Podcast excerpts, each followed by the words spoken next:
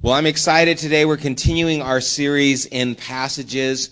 As we shared last week, we are looking at the different passages in Scripture that have impacted our lives. And one of the things I wanted to do through this series was, well, actually, two things. I wanted you to get to know some of the people who are involved, who make up the Genesis community, to hear from them, and also for you to be able to see that God speaks to us through the scriptures, and he speaks to all of us. And how he speaks it, is personal, and so it's important that you hear how God is speaking to different individuals. That it's not just, well, God always speaks to the pastor. God always speaks to certain, you know, this kind of a person. God speaks to all of us. And so we come from different backgrounds, different places, but I wanted you to hear how the scripture has ministered to us all. And, and today we have kind of a cool tag team. We've got a husband and wife going to be sharing. Uh, and so I thought it would be a neat opportunity for us to hear from both the Turners. And so first up, we're going to be having Corinne Turner come and share with us. So let's welcome her so she doesn't feel nervous.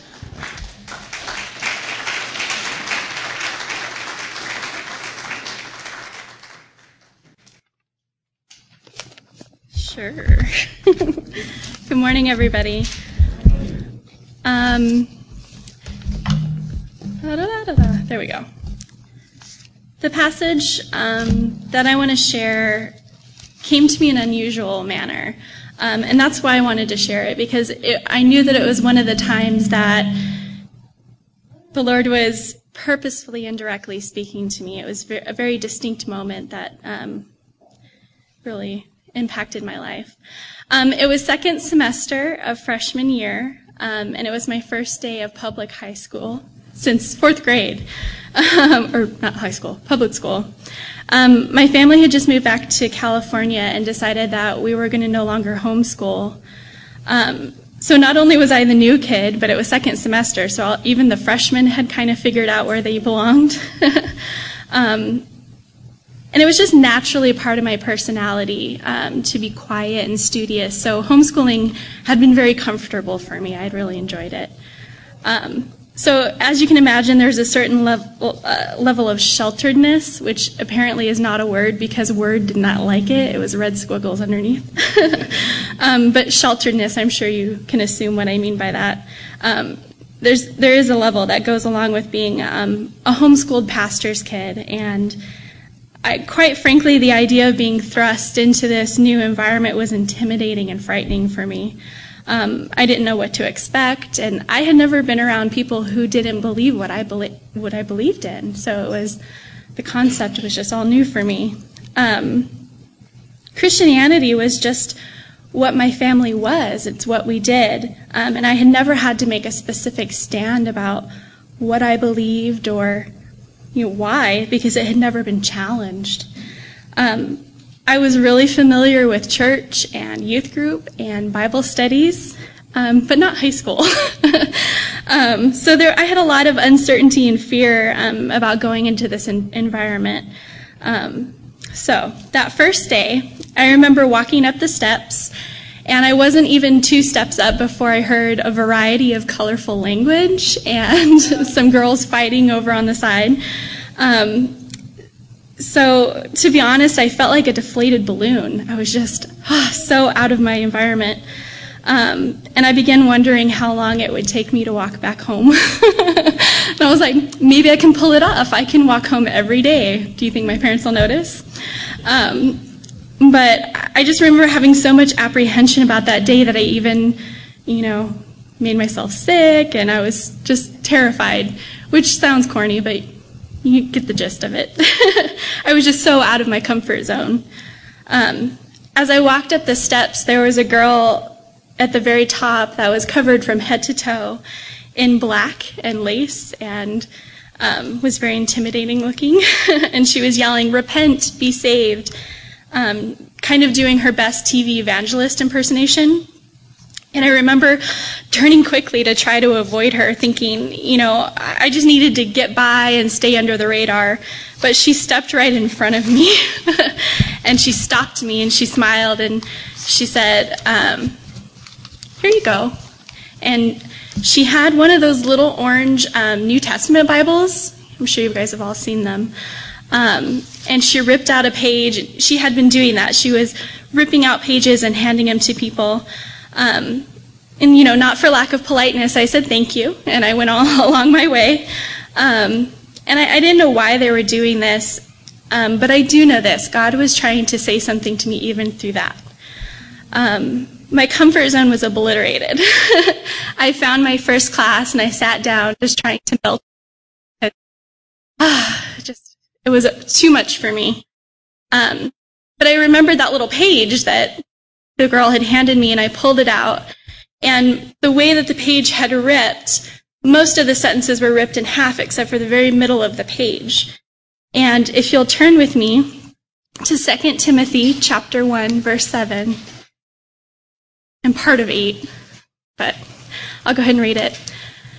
I pulled that page out, and right there in the middle, clear as day, read, For God did not give us a spirit of timidity, but a spirit of power, of love, and of self discipline. So do not be ashamed to testify about our Lord. I immediately felt peace and comfort wash over me, and I knew that God was trying to speak directly to me through this passage. Um, the word timidity is also translated as fear, and I looked up fear, and of course, I found a lot of synonyms, which I was kind of surprised by apprehension, consternation, dismay, dread, terror, etc., etc. And I only found three that were in contradiction to this. The exact opposite was courage, security, and calm. Um, sometimes, for God to use us, he must, he must stretch us past where we're comfortable. Um, I needed to view this new environment not as something to survive or you know just get by, but I needed to view it as an opportunity to show God's love to others. Um, I was being pushed past where I wanted to be, but I was being pushed to where I needed to be. Um, spirit of power is also referred to as boldness um, and overcoming difficulties. And I also found a verse, 1 Thessalonians 1 5, that says, in much assurance. So God was speaking to me that day to say that I needed to lay my weakness and my fear and my difficulties before him so that he could fill me with his boldness. It was humbling to me, and I'll never forget it, um, to know that he knew my heart and he loved me so much that he used this weird random act of a Gothic girl throwing Bible pages to soothe my heart. Um, in this verse, Paul is speaking to Timothy um, because he was just a young guy um, getting into ministry, and apparently he had some apprehension about that. Um, and Paul knew that Timothy needed to be encouraged and also filled with boldness to accomplish what was set before him. I have found myself in Timothy's shoes many times, and I'm sure that there's many times that, you know, some of us here have stayed silent and afraid instead of stepping out and speaking up. Um, I try to remember this verse um, about not being afraid to testify about the Lord when I'm at work or even right now. um, and, and what I have to testify is the truth that I know, and what I know is this that it's important to remember that God would have more for us. Um, I've never regretted being obedient to the Lord, um, to being obedient to His calling, because His rewards are far greater and lasting than any fear or hard times or difficulties that we may have. Um, Paul later said in 2 Corinthians chapter 4 verse 16 through 18, I'm going to read it. Therefore do not we do not lose heart, though outwardly we are wasting away, yet inwardly we are renewed day by day. For our light and momentary troubles are achieving for us an eternal glory that far outweighs them all. So we fix our eyes not on what is seen, but what is unseen. For what is seen is temporary, but what is unseen is eternal. So we can't let the fears and troubles of today keep us from what God has for us. Um, I know that I've let silly things hold me back before, and this verse always reminds me that God reached out specifically to tell me to lay that aside and that He would that he would give me that boldness and that I can seek after what he has for me. So, thank you.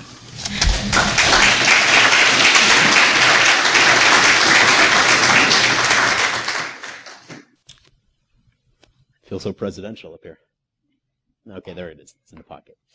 Uh, might be a, a, mild form of OCD, but I'm a creature of habit, so let's go ahead and begin with a word of prayer. Most gracious Heavenly Father, thank you for this opportunity that you've given us, Lord, to sit before you and hear from you.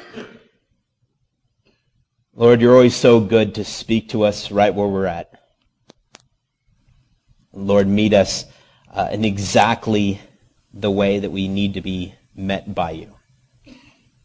Well, I thank you for, you know, for for Boo, my incredible wife, Lord, and uh, setting aside her her fear and her own apprehension, you know, to be obedient to you. And I praise you, Lord. Lord, we trust you at this time and and ask that uh, that you would have something specific in it for each and every one of us. Lord, we trust you for that in Jesus' name. Amen. Amen. All right, you can open up to Second Corinthians chapter 12. We're going to begin with the Word of God because, after all, isn't that what this whole series is about, right? Those words off the lips of God Himself that have found refuge in the heart of man and spoken to us more clearly and effectively than our own words can effectively articulate. Uh, we're going to focus on verse 9 of 2 Corinthians chapter 12, but we're going to start in verse 7 to gain a sense of the context there. And in verse 7 he says, To keep me from becoming conceited because of these surprisingly great revelations, there was given me a thorn in my flesh, a messenger of Satan to torment me. Three times I pleaded with the Lord to take it away from me. But he said to me, My grace is sufficient for you. My power is made perfect in weakness. Therefore I will boast all the more gladly about my weaknesses, so that Christ's power may rest on me. And that is why, for Christ's sake, I delight in weaknesses, in insults, in hardships, in persecutions, in difficulties. For when I am weak, then I am strong. Several uh, years ago at Bible college, it was my second semester, excuse me, of Bible college, uh, I became very ill. Um, and, and, I mean, it was, uh, it, was like light at the end of the tunnel kind of ill. You know, like I was laying in bed singing Swing Low, Sweet Chariot. And, uh, and, and it was a cold. It started off as a cold, and I kind of did the, the manly thing.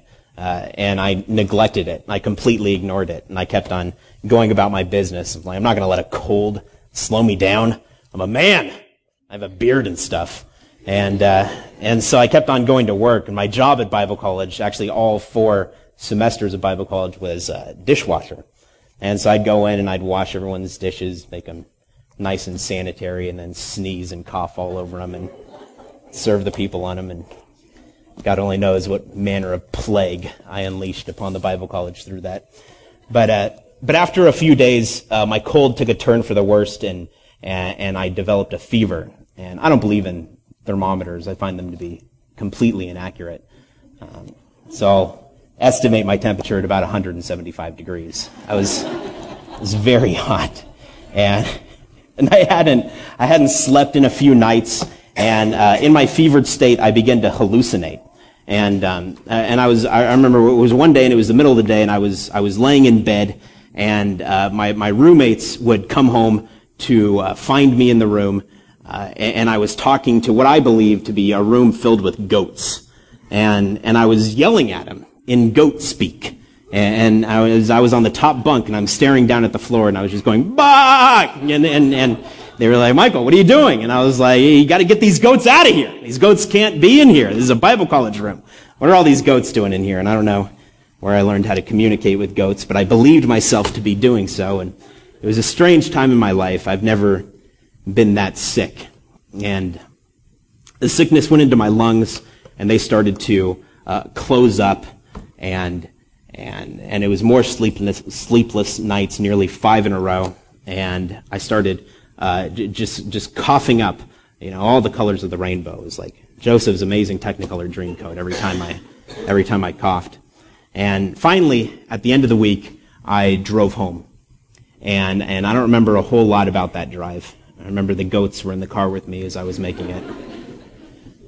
but, but when I finally got home, my mother took one look at me and she nearly, she nearly passed out. Um, and she quickly threw me in the car and rushed me to the emergency room. And when I got there, they put me in one of those dresses. Let me say, those dresses aren't flattering in the front, but they leave absolutely nothing to the imagination in the back.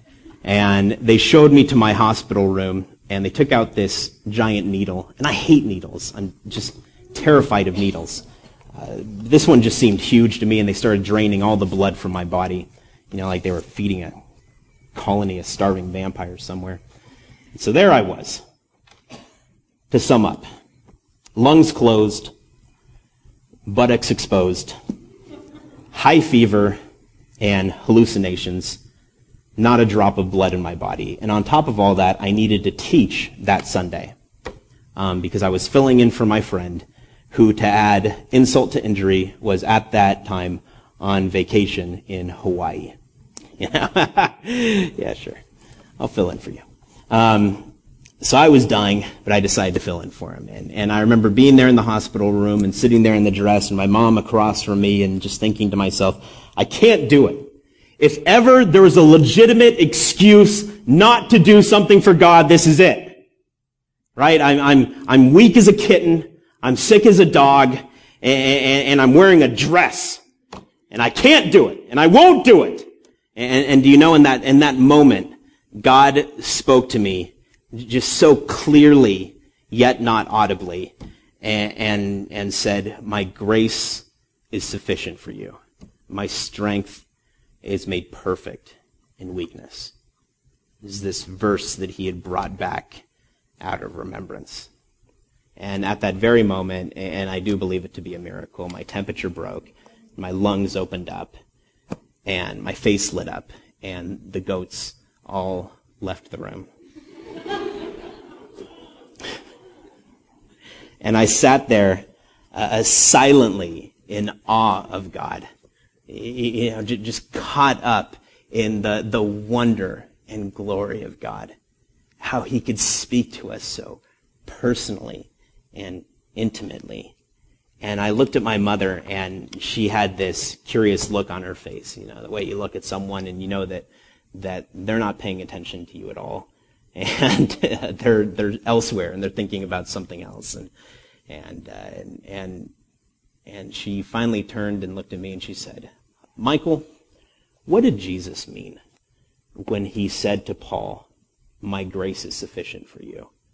My strength is made perfect in weakness." What is that grace of God? And and I was completely caught off guard the words that God had just spoken, you know, in the quiet, silent recesses of my own heart, were now on the lips of my mother. And what I didn't know is that all week while I was wallowing in my own misery, you know, suffering uh, in my sickness, my mother was waiting to hear back from her own doctors um, to receive a call that would diagnose her with uh, rheumatoid arthritis and uh, came with it the explanation of the pain that she daily held in her body when the doctor told her that she had the body uh, of a woman well into her 80s, though she was only 54. And all week, she had been reading this verse in 2 Corinthians 12. It, it was her. She was, she was reading it and weeping over it and and and in a moment of clarity, uh, the Lord uh, seemed to speak through me, and I said, "The grace of God is the promise of His perfect strength when we're in our weakest state. It's in our weakness that God has the opportunity to put on display His great strength." You know, there's this thing in so many of us where we would say, I would serve God. I would live for God. I would give my life wholeheartedly, willingly, completely, and joyfully to God if it wasn't for this thing. I'd be so much better off without it. I could do so much for Him if I wasn't burdened by it. But we see here in 2 Corinthians 12 that God often allows those things in our life for a specific purpose. You know, in this text, Paul refers to a thorn in his flesh, and no one really knows what it is. Um, you know, you can read uh, different scholars, and they're going to theorize on what it might be. Uh, we do know historically that that Paul uh, was hideously deformed because of all of his beatings. So many theorize that it was this oozing eye disorder that you can read in tradition that Paul suffered from. And, and, and if I and if I was Paul, and if I had an oozing eye, I would certainly call that a thorn. You know, but other scholars theorize that it was malaria or migraines or epilepsy. You know, some think that uh, it was this speech impediment that Paul seems to allude to in 1 Corinthians. You know, about 10 years ago, an Episcopal bishop authored a book called Rescuing the Bible from Fundamentalism. And in this book, he theorized that this thorn in 2 Corinthians 12 is Paul's own repressed sexuality. He says in this book that Paul was a repressed, self-loathing homosexual. And you can rest assured there's no historical substantiation for that statement. It's one of the more obscure and bizarre theories as to what this thorn is. We don't know what it is, but we know that Paul had a thorn in the flesh. And it's something that we can all relate to. Because it's something that we would see in ourselves and say, I'd be better off without this. And I don't understand why God has let this in my life. I don't understand why God has left this in my life. And it's something, as Paul says in the text, that the devil will use to stumble you, but it's something that God wants to use to grow you. Because he wants to use all things. You know, a couple of years ago, I was in a dentist's office and I was reading the magazines that they had there, and uh, and that day Women's Home Journal struck my fancy, and so I was reading it. You know, men, don't judge me. There's some good stuff in there. and uh, and I was reading this article on uh, pruning rose bushes because we have a couple of rose bushes. And I was like, hey, maybe I could beautify them. And um, in this article, there was this statement, and I've never been able to uh, to validate it. I have no idea if it's true, but this is what it said. It said, a thorn is a rose that never fully develops. And I think that that's just a wonderfully picturesque promise when you consider it in light of this passage. That, that, that God will take those ugly, painful things. He'll take those tough times, those difficult times, and he will turn them into these beautiful roses in our lives if we'll just let him. And let's be honest, our, our lives are filled with thorns. You know, for me, it was a week of asthmatic bronchitis. That's what the doctors eventually said that it was. You know, and, and it brought me to the place where I would just say, I can't and I won't. And, and, and how can I preach for you? How can I do anything for you like this? And God would, would just break through all the nonsense and say, and, and say you can never preach for me in the first place. and it's time you realize that. We're so blind to see that. It's time uh, you saw that it's my strength that I give you. It's my grace that's going to sustain you. The thorns the difficult times, the, the things that we're left with and suffer through in this existence, they're always going to be there. But in this passage, God is just simply saying, I'm always going to be better than those things. I'm always going to be greater than those things. I'm always going to have the grace necessary to overcome those things, strengthen you in spite of those things. Now, do you trust me? I love to read biographies and, and you know what I find in the lives of so many of these men and women used by God uh, in just miraculous and mighty ways. I find a pattern of thorns.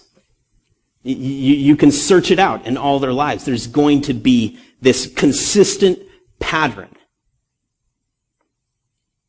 And one of my favorite is David Livingstone. He's uh, he's the one that I relate to the most. And I'm sure you've all heard of this guy. He's, he's an amazing man used by God. Uh, I mean, he's, su- such a mighty missionary. He almost converted an entire continent. I mean, this, this guy was incredible. And, and, and, uh, and, and, but, but he wasn't born that way. He was born a pauper. And in his poverty, God called him to seminary. And you think, well, surely this is where the great Le- David Livingstone is going to excel but he flunked all of his major exams and almost failed seminary entirely. When it was time for his first sermon, it was a requirement of graduation.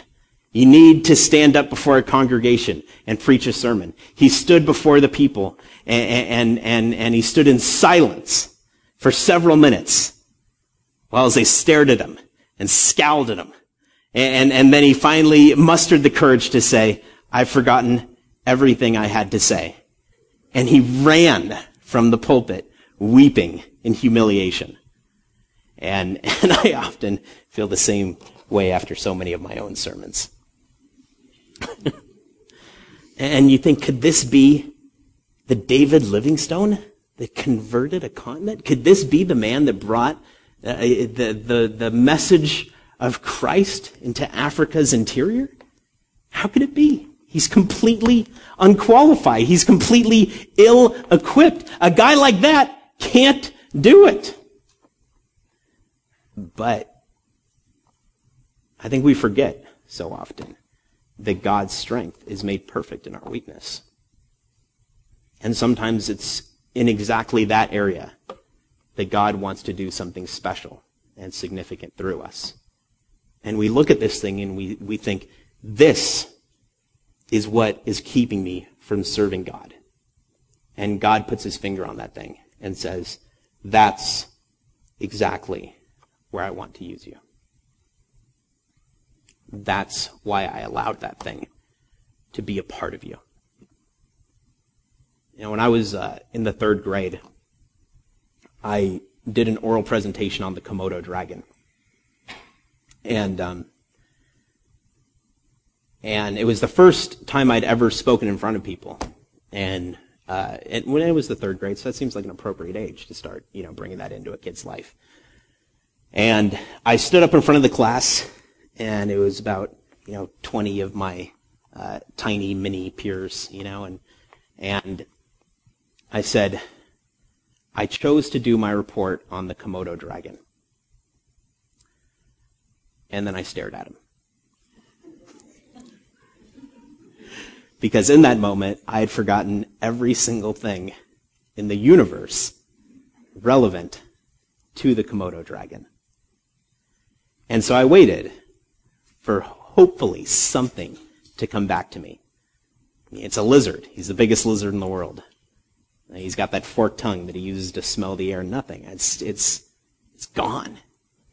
And, and they all began to snicker at my stupidity. And the teacher said, uh, Can you answer any questions about the Komodo dragon? And I said, Maybe that'll help. So he said, Okay, how big is the Komodo dragon? And I said, I have no idea. she said, Okay, well, well, what type of food does the Komodo dragon eat? And I said, I can't tell you that either and and and it was uh, it was about ten minutes uh, that that'll live in, in in human history, maybe, as as the most awkward min- minutes of anyone's existence. And there's not a time that I haven't stood before people to speak that as I stepped up, the two words Komodo dragon haven't come to mind. And every single time I look out into faces looking back at me, I think, this is going to be another Komodo dragon. but I think God allowed that so that I would never stand before people and think in my own mind, I can do this. Every single time I set out to serve God, I realized that it's this area of intense and, and for me, insurmountable weakness. And it breaks me and draws me back to Him, puts me at His feet, and say, and just leads me to say, I need your strength. I need your grace that in this moment will be sufficient for me. I can imagine David Livingstone on the boat to Africa, and he would have upon that boat with him as heavy cargo every excuse at his disposal as to why God couldn't do exactly what he knew God had for him to do.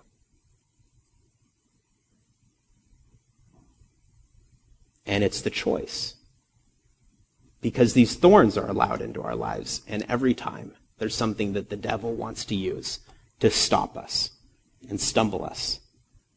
And yet still it's something that God wants to do, to draw us into him, to let us hear the heartbeat of him. And it's not Livingstone and it's not Paul. You can read these stories on every page of Scripture. You see the same thing in the life, uh, the lives of Moses and Isaiah and Jeremiah. You see the same thing in the life of Mary and Peter and, and, and so on. And, and, and, and it leads me to the place where, where I would just call out at the end of myself and at the end of my abilities and just simply say, God, let our lives be a continuation of this same story. Because let's be honest, we're not maybe a lot that this world would look at and say, well, those people are special. Well, those people are exceptional. Oh, now they could do something incredible. Oh, now them, they're the ones that the world has been waiting for. Now we're a lot of Livingstones. And we're a lot of Pauls. We're a lot of simple, regular people that have the opportunity to serve an absolutely amazing God. They can do more than we could ever dream. And He'll do it as we simply stand before Him and trust Him to be the sufficient strength in the moment of our greatest weakness. Amen. Let's close in a word of prayer. Most gracious Heavenly Father, I thank you, Lord, for this time that you've given us, Lord, these opportunities to share what you've done in our hearts, in our lives. These personal ways that you've spoken to us, these messages that you've driven home in our heart. And Lord, that we hold and cling to, that we lean upon that we depend upon. And Lord, I think about what Corinne shared and, and how the two texts so easily intermingle. Lord, we could look at all of our weaknesses. We could look at all these thorns in our lives, these experiences that we would, you know, consider and think that, well, this has marred me. This has derailed me. No, but Lord, you want to do something special. You want to do something significant. And then, Lord, let us not have this spirit of timidity. Let us not be afraid to step out and see what you would do with a vessel so weak as we are. And so, Father, we trust you. We know that, that those that you have called, you will care for. We know that your grace will always be sufficient for us. Father, I thank you for this day. Pray your, pray your blessing upon these people. It's in your name that we pray. Amen. Amen.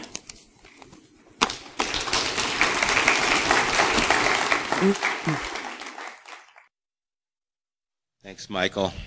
That wasn't that bad.